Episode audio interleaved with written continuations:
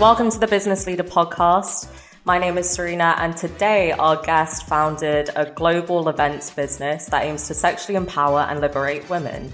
Now, Killing Kittens has over 180,000 members worldwide. She has also started a safe dating app and the Sisterhood Group, where women take part in sports adventures and challenges. Thanks for listening to the podcast. Don't forget to subscribe to receive the latest episodes. We'd love to hear your feedback. Email questions at businessleader.co.uk to get in touch. And now it's time to welcome Emma Sayle to the podcast. Thanks for having me. Just to let our listeners know, what is Killing Kittens and what can someone expect to happen at a KK event? Basically, it's an adult social network um, it's probably the biggest sex positive social network in the world. It's now it's a tech business. I mean, what started as an event, more of an events business 17 years ago, as a platform for women, especially to explore their sexuality and not be judged and have a safe space and a community, has now evolved into a world where anyone can feel safe and non-judged. And as I said, it's just sort of one big sex positive community and dating site, and then you've got all the events on top of it. Yeah, it's a whole world now. And so, say I buy a ticket for a Killing Kittens event, what can I expect to happen at the event? We've got lots of different types of events, but the one I know, yeah, the full on Killing Kittens event, they're always masked and every male has to be accompanied by a female. The events are like in private houses or they're big clubs. Like, you know, we take over the Ministry of Sound in London sometimes, which is 900 people. And it's all very experiential. And we have lots of different kinds of acts from the cabaret shows, the burlesque performers, DJs. There's always a champagne or cocktail reception. And then what we do have is these big playrooms. So you can wander off from the main kind of party bit into these playrooms, which is sort of lots of beds and also we have like dungeon playrooms where we might have a dominatrix or sort of dungeon master. And in those rooms, you can experiment. And if you want to have sex, you can have sex. If you want to watch, you can do whatever you want. And a lot of people like the charged atmosphere. They like the fact that it's very feminine energy. So that all the events are very much you walk in and you get struck by the feminine energy. You know, most London nightclubs or bars or anywhere in the world, you're going to walk in and it's always very masculine. So the whole thing with KK is having that feminine energy. And that gives that whole kind of sense of belonging and the nurturing and the community and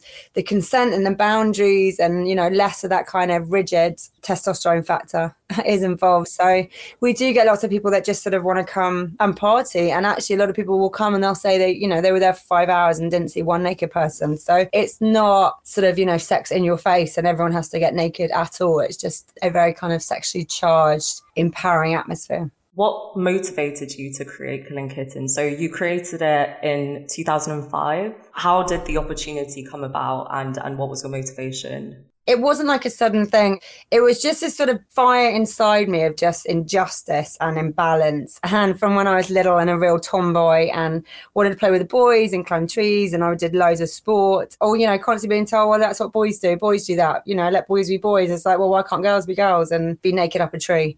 And so what started little it kind of really sort of made me aware quite early on of sort of an imbalance that what goes on between girls and boys. I grew up in the Middle East as well, so saw even more of that imbalance. And as I got older, you know, the hormones kick in and then you go into the dating world. So then in my early 20s and university was like, hang on a minute, boys can sleep around and do whatever they want sexually, and they're considered lads and legends for shagging loads of girls. But God forbid a girl has a one night stand, and then they're slut shamed. Also, the guilt you feel as a girl of should I be doing this and being judged, that kind of made me even more and more angry. And it kind of was the time, around the time, you know, when Sex and the City had come out and LELO sex toys had gone into Selfridges and Ann Summers had sort of hit the high streets. So there was this kind of talk about female sexual liberation, which was all very well, but I wasn't seeing it it was all kind of lip service to me. And um so i just wanted to just flip around the norms of society and create a world where women were in control and they were you know sexually in control. They were had to be the ones that made the first move. It was all about them having a safe space and always had sort of these chat rooms basic kind of forums online so people could ask questions and find like-minded individuals. And sort of realized also that a lot of girls back then you know this is 17 years ago felt uncomfortable talking to their best mates about anything to do with sex as well. So it was sort of well who do they go to to talk about it if you can't speak to your closest girlfriends. So that was sort of,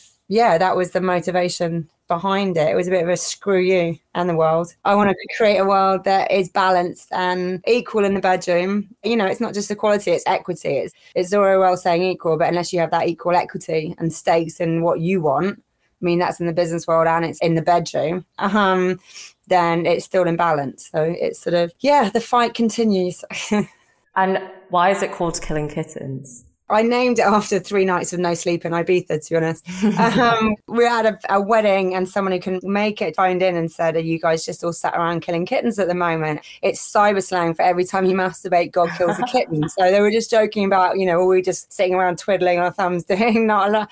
That was it. I was like, I love that. K's are very powerful letters. So from day one, it was KK and it just fitted and it was kind of something that just suddenly came then, um, and it's been KK ever since. And it's surprising actually how few people actually ever ask why it's called that because it is a fairly ridiculous name. I, am wondering why you had the idea to start parties specifically. So I guess you saw this injustice and imbalance between the way women and men are treated, you know, in terms of sex and sexuality why did you feel like the solution was parties? Do you know I hadn't I hadn't been to many parties before. You know, I was not in that scene at all. I was a very insecure little early twenty year old. But growing up in the Middle East, the parties I'd seen, you know, living in Kuwait where alcohol's illegal and stuff, these big underground parties were unbelievable. You didn't find out until the day of the event where it was. And it was a real, real mix of people and ages and everything from Russian prostitutes to air hostesses to diplomats. I've always loved humans and I'd always organized events and parties and brought loads of different people together. And it was also, well, if you're a gay man in, in London, you know, or a man in any shape or form, it's very easy to go out and experiment sexually. And if there is this female sexual revolution happening and girls realizing that they can have a voice in the bedroom, well, where can they go to experiment and explore in a safe space where you know they can get naked and do what they want and experiment with another girl? And you know i've always said and i stand you know i don't think there's such a thing as a totally straight female. I think girls are naturally bi curious it's just how we are. And so, if you are bi curious, if you have thought about what it would be like to sleep with another girl, then where would you go? With the parties was providing that safe space for all women to come and explore and feel in control and safe, really. Safety was the big one. Even though we're a tech business, the offline events are a massive, massive part of our ethos and who we are as a business. I'm a very offline person and just think you can't beat human interaction and you can build all the tech you want in the world and communicate online as much as you want, but nothing will ever beat that physical energy you get from actual physical social interactions. What were those first KK events like? And how have they changed in the past, you know, like 15, 16 years? We've expanded into more of the immersive, experiential, more kind of club night party events and then obviously all the workshops and masterclasses and things we do. So yeah, complete mix. What has changed is the diversity of the crowd has changed massively because you know gender and sexuality has exploded massively over the last decades. You know, when we launched it, was very binary. It was sort of you were straight, you were gay, and you know the weird craziness was if you were bi which now is just really old whereas now it's sort of you know you've got the non-binary you've got trans members and also, you'd never see any men on men action or experimenting stuff. Whereas now it's sort of, it is a complete mix. And I just say the sexuality spectrum is, I don't think anyone stays in one place on it. And I think because society's got more accepting of that, it's allowed people to be more themselves. Even like, you know, if you're in what looks like a straight marriage, then you might both be bi curious. You can be that and you can experiment. You know, I've always said the future's human. I've never liked the future's female strapline um, that everyone assumes I'd be like tattooed on my forehead. But no, I've never liked it. I never liked the us and them. It's like kind of us all just being together, really. How did the pandemic and, and all the lockdowns affect the parties? Well, they were flat on their face for 18 months. So, um, yeah, so for 18 months, we didn't have those parties. But because we had been building this platform that was always launching the summer of 2020, we'd already started moving all our workshops and masterclasses into like virtual online, which we'd started at the beginning of that year, being in 2020. So when as soon as we went into lockdown, we could flip all of them for literally within a week, all the events online. And then we launched that week one of lockdown virtual house parties, which is just sort of was to us you know, we were never going to fill this gaping black hole of revenue um, from the big events, but it was keeping the community together. We knew there was a lot of our members living on their own. So we wanted to do this Friday night virtual house party where everyone could come in and chat and do whatever they wanted on screen and we had party games um, and we're still doing them actually because they're a good sort of icebreaker and kind of a stepping stone into the kk world um, but we knew they'd be dead in the water. We also knew we'd be the last people to be allowed to open again. You know, I had loads of friends in hospitality who were like, we're never going to open. And suddenly it's like, we've only got, you know, rules of six. And I'm like, wrong audience. we literally can't open until there are no restrictions whatsoever. So I think, when was it, July last year, we were back in the game. But we, as I said, the whole tech, it was a bit, it was kind of a real yin yang on the business front because it allowed us to roll out all the new tech platform that was always coming that summer anyway to a very captive audience who were at home. And also our whole team we've got a very agile team that all flipped to being online digital working digital side of the business. So there was no white noise of the events taking up anyone's time because there are a lot you know events take a lot of time a lot of manpower a lot gets discussed about them. So actually, suddenly we were 100% focused on the tech rollout. Um, so it was a bit of a blessing on that front, and that went really well. And so we caught up a lot on the revenue on that side that we'd lost on the event side. And then we always knew that as soon as we opened up, that you know you look back through history and thousands of years and after wars and pandemics sex goes up so it was a sure thing the demand would be there. So it was just a matter of waiting until we were allowed. And then actually, we opened up ticketing and we sold out six months worth of events within like three months.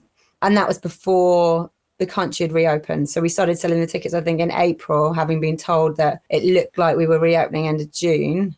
And by the time we reopened, we'd sold out until the following January. Yeah, so it was a bit of a weird, yeah, a weird one on a business front with half of it flying, half of it dead in the water me crawling walls because I'm an offline person, while my business partner, who's like an amazing rain man, um, was living his best life. Um, so not having to see any people and, and, you know, he'd live in a cave if he could. So yeah, it was sort of half the team were crawling walls and the other half were really happy. so yeah. And do you get involved with the tech side of the business? A lot? Like, do you know much about kind of the, the app development? Yeah, do you know, I know what, we work very well together in Hadley, that my CEO and um, proper yin and yang. I know what's going on. I see all the design stuff coming through. I don't like details, so there's no point including me in like big tech chats because I'll just zone out. I've got ADHD. You've got me for about 10 minutes and then my head's on a different cloud somewhere.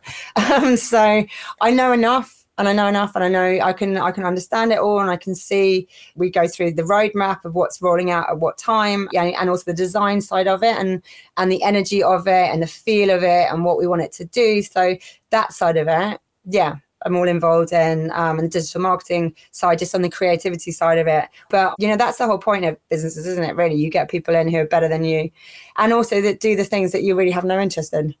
So there's no point pretending to be interested in something if you're not. I still very much am on the mission of what we're trying to do and how we do that and the energy you get from KK and the site and all the digital sides of it, making sure that that's still all in line with like you know with our why basically the soul of the business without having to sit in two hour tech meetings on the coding of it all. No thanks. Fair enough. Um, I just want to go back to, you know, when you started it in 2005. I mean, the stigma around, I mean, there's still a stigma today around sex in general. Um, but I imagine in 2005, you know, the stigma was a lot bigger. Um, what was it like starting something like this at that time? And why did you think there was a gap in the market for something like this? Well, the, I mean, the stigma, the stigma now is still. I mean, even now when you're trying to raise money, when you're trying to get bank accounts. I mean, even even business insurance. The people that insured us for the last three years, suddenly last year said we can't insure you anymore. It is hard work, and it was even harder then. And you know, I had everyone around me pretty much saying, "What are you doing? You're mad," type thing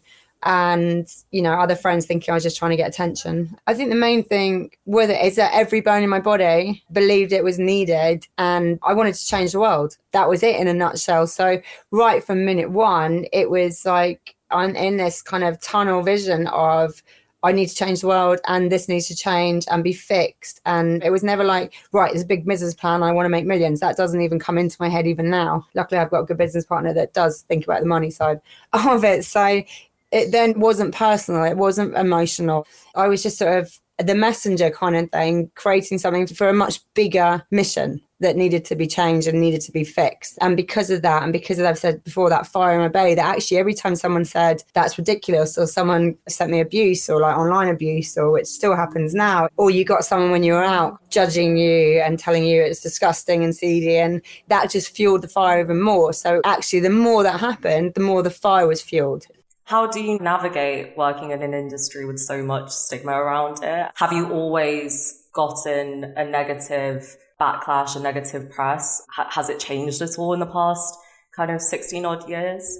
It's funny because like we've never had like really negative, negative media because we've always have said that you know we've been like Ron Ronseal, we do exactly what we, it says on the tin basically, and um, so it's never been like oh I got you, caught you out, you've got you've got sex going on. It's like because from day one it's like this is going on. So actually, the when things get written about, there's never been really you know anything negative. There's been a bit of a shock and awe so, and what has happened in sort of the last five, six years is actually there's been much more press on the business side of things. And actually, hang on a minute, though, this is not just like a silly little event business. This is actually a business and a business that's needed. So, actually, the bigger picture is being looked at more. You know, we've won some business awards and stuff, which, you know, would never have happened 15 years ago.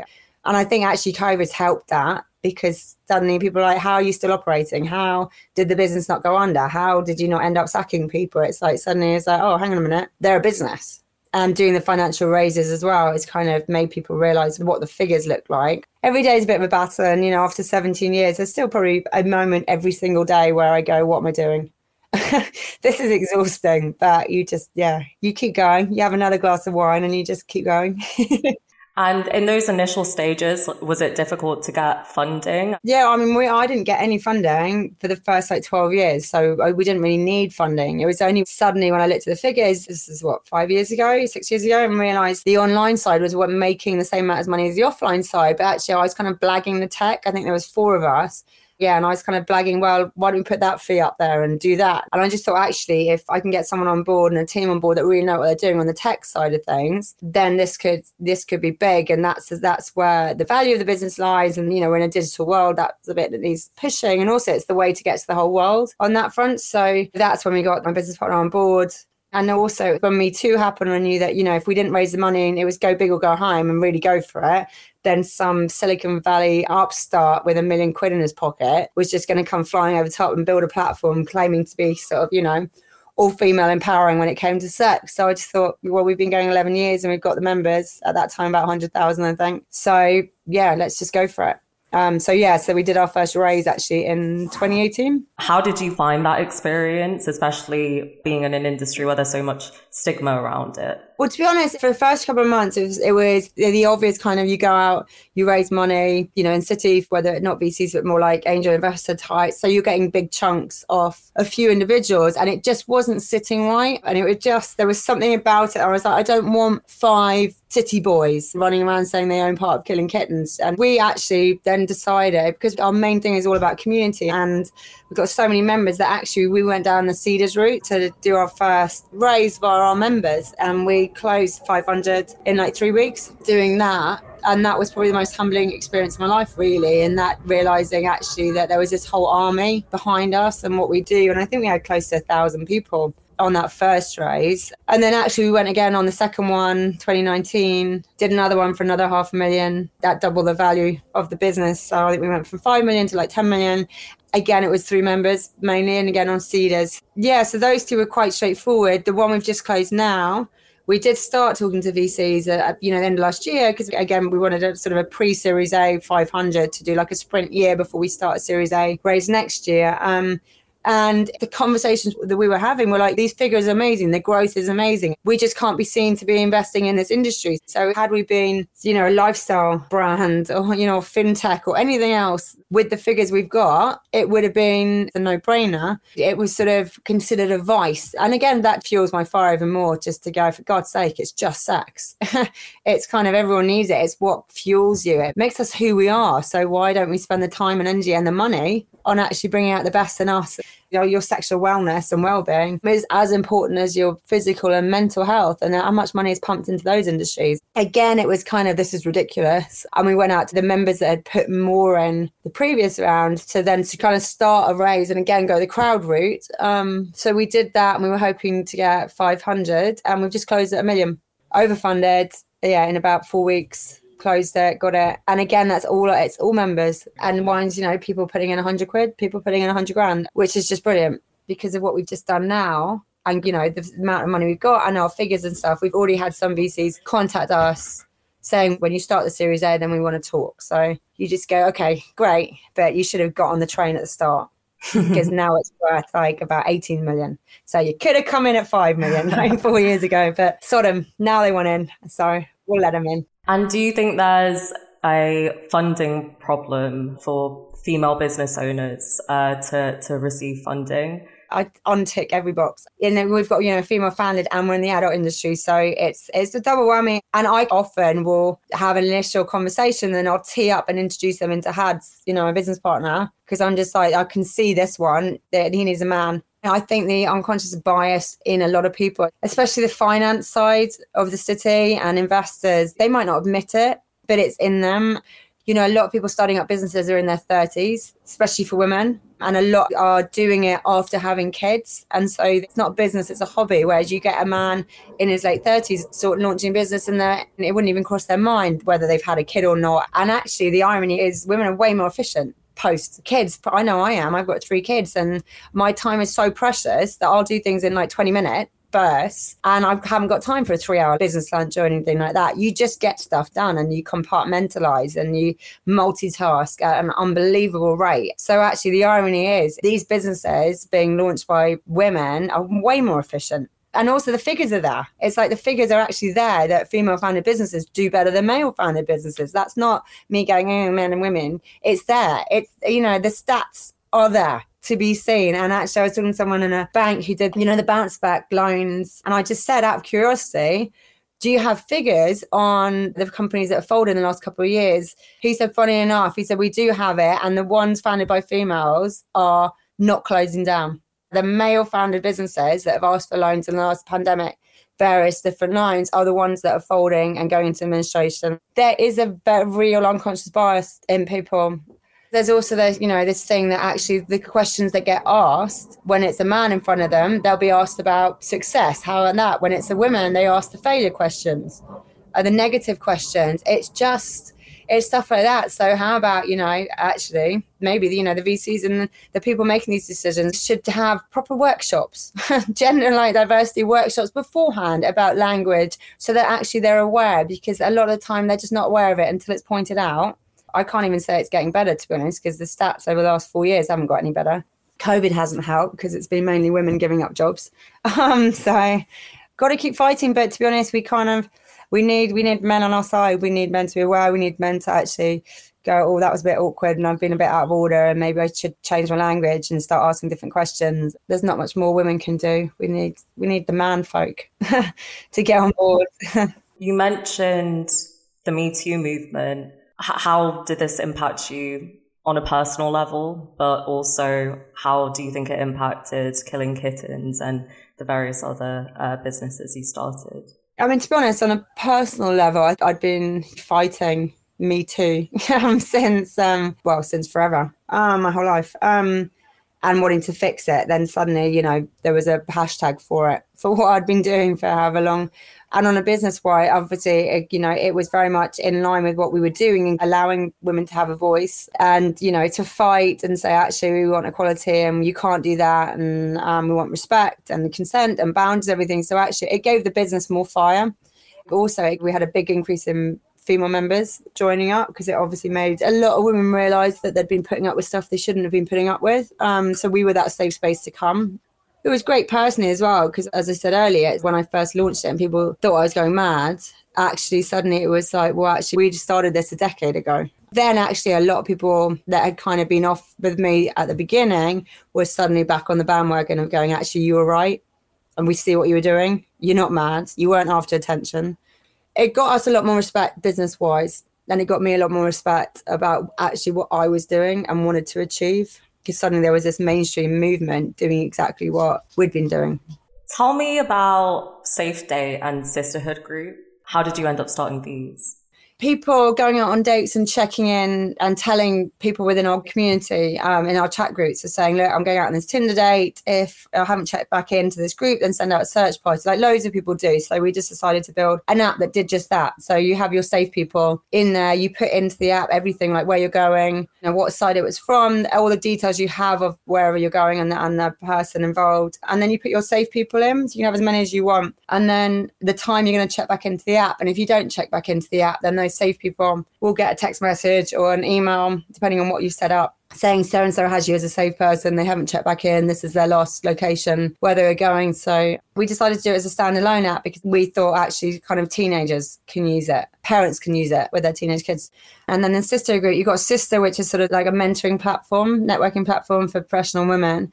And the sister is something I kind of set up at the same time, pretty much as I did KK, because um, I like adventure sports and extreme sports. Again, it was getting girls to come along and do crazy races with me around the world and raise money for charity in the process it's a similar ethos it's that community and also making girls think they can you know do what men are doing. So actually a lot of that extreme sport adventure racing world well back then you know was very male. Some of the races i did you know might have 200 people in and there were 10 of us women.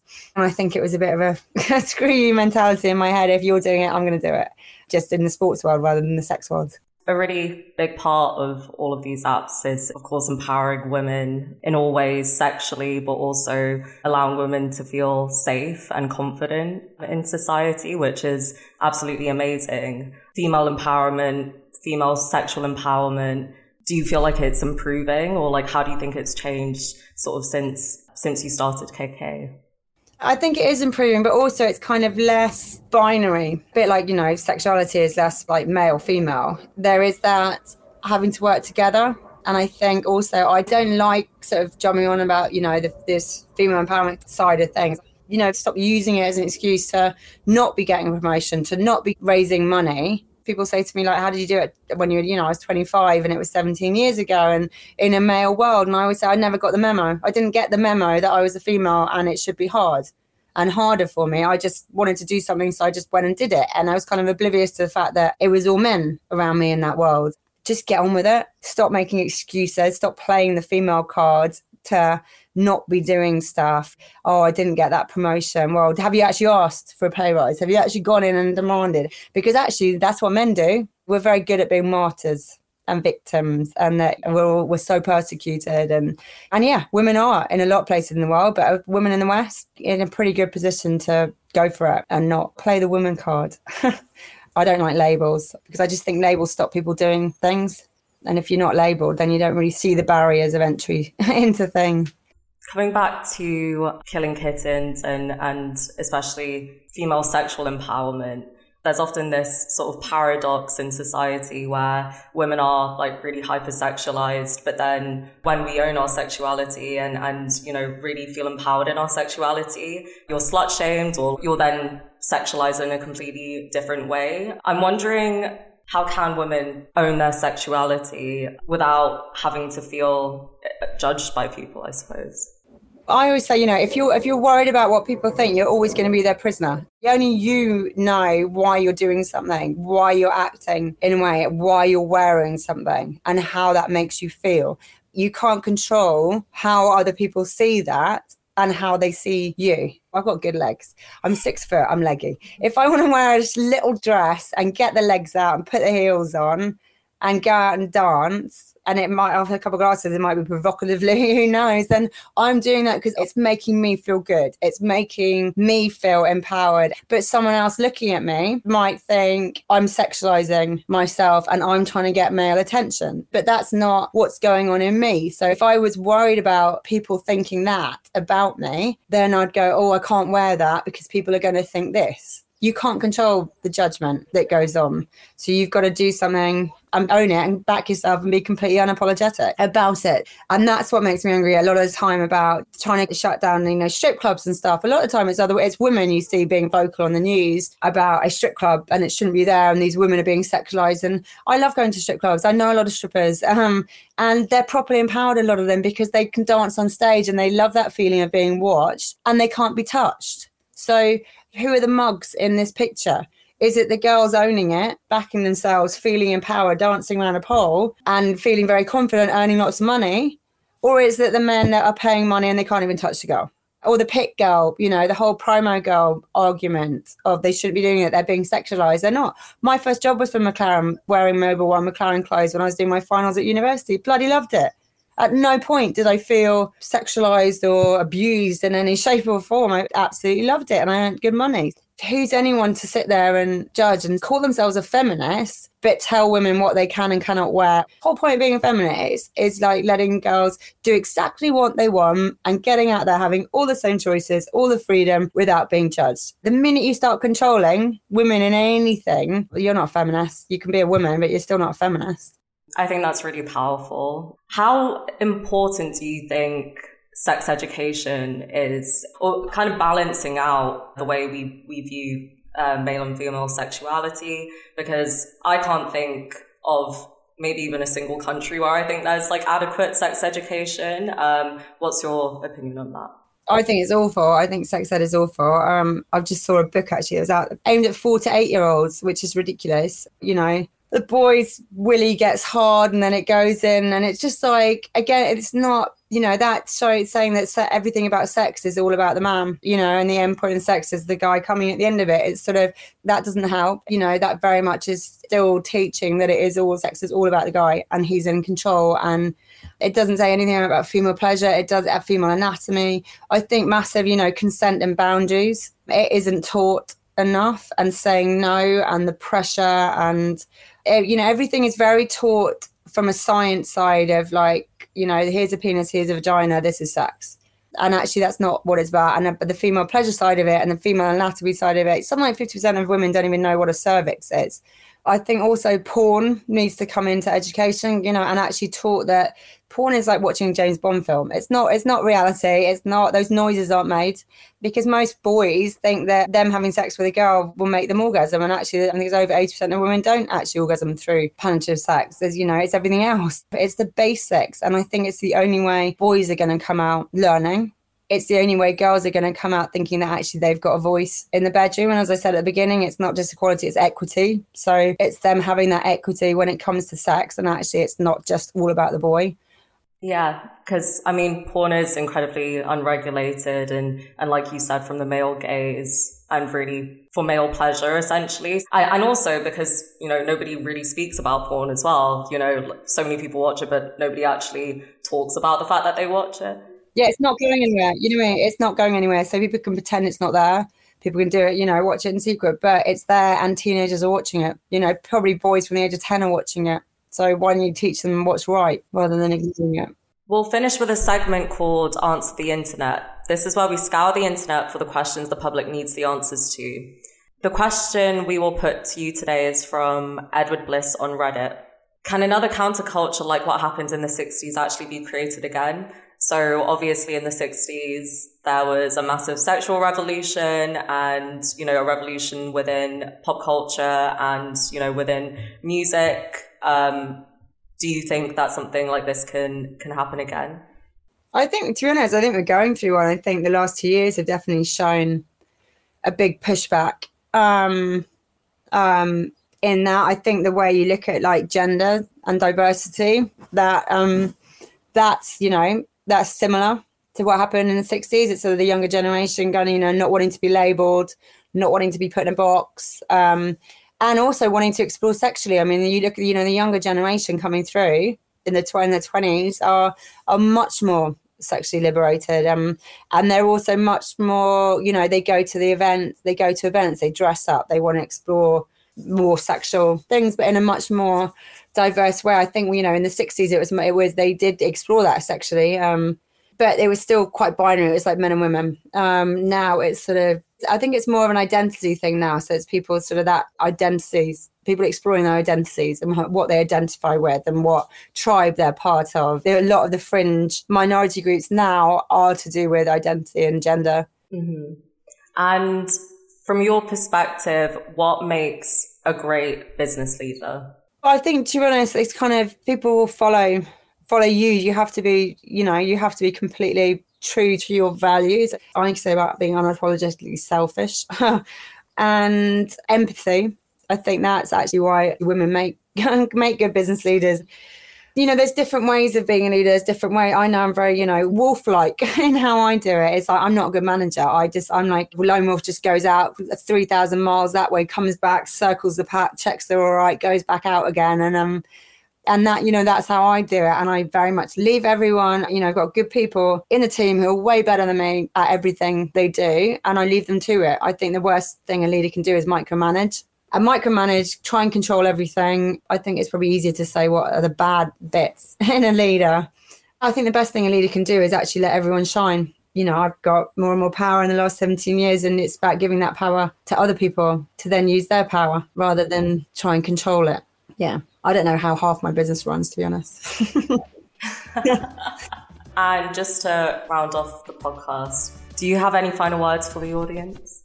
I mean, the final words is back yourself is the expression I use, you know, quite a lot. If every bone in your body believes in something, you've just got to go for it and ignore everyone around you because no matter what it is, even if it's like a furniture building company or something completely mainstream, over 95% of the people around you will doubt it and tell you you shouldn't do it. And actually, what I've realized is most of the time they do that is because of their insecurities. You're changing the status quo in like your relationship, and that scares people. So back yourself and ignore the negativity.